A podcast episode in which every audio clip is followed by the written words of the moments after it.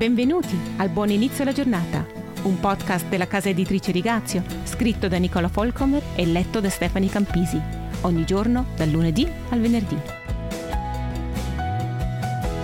Quando il cammino della fede è solitario.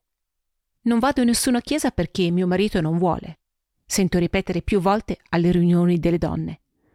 Provo molta empatia per tutte le persone che si trovano in famiglie o relazioni in cui la loro fede viene trattata con indifferenza o addirittura con disprezzo.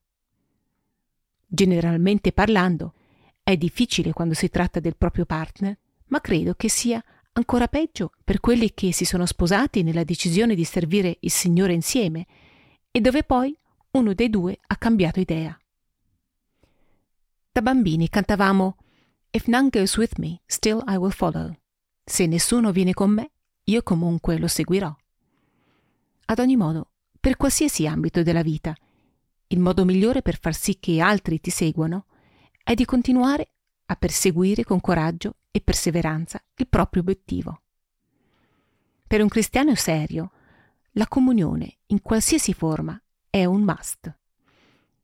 Il marito di una donna che veniva nella nostra chiesa continuava ad impedirle di venire al culto domenicale finché una volta i bambini hanno insistito a farsi accompagnare da lui mentre la mamma doveva lavorare la domenica. Il marito si è poi convertito alla fede e da allora tutta la famiglia serve fedelmente nella chiesa. Un'altra donna ha fatto un patto con il marito non credente.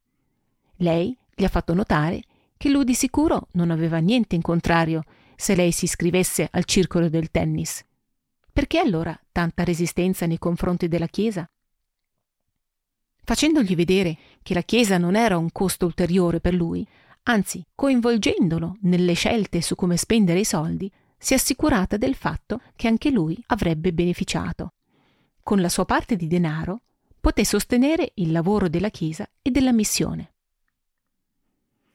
Trovando soluzioni di questo tipo, molti padri o madri credenti sono riusciti a portare i figli della famiglia in un ambiente cristiano, anche senza il partner.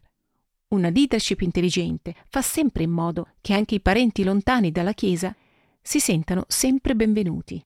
La fede salda di un coniuge non può che portare benedizione anche al partner non credente, dice Paolo in 1 Corinzi 7:14. I cristiani che fanno dei compromessi nella loro fede per evitare lo stress nella loro relazione o in un'amicizia, non sembrano mai avere molto successo. Gesù lo dice chiaramente. Prima Dio, poi il suo popolo. Sua madre e suoi fratelli sono coloro che fanno la volontà del Padre. E queste relazioni devono avere un posto di rilievo nella nostra vita. Matteo 12, 50. Ci sono cristiani che non possono andare in chiesa la domenica per vari motivi, per malattia o altre circostanze che non possono essere cambiate. Per questi fratelli e sorelle le opportunità online sono un vero bonus.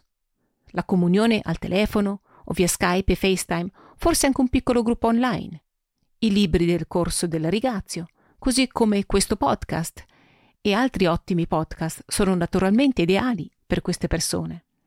Se avete bisogno di qualsiasi suggerimento su podcast cristiani o materiali utili, scrivetemi una mail. La mia risposta non tarderà ad arrivare. Ciao, a domani!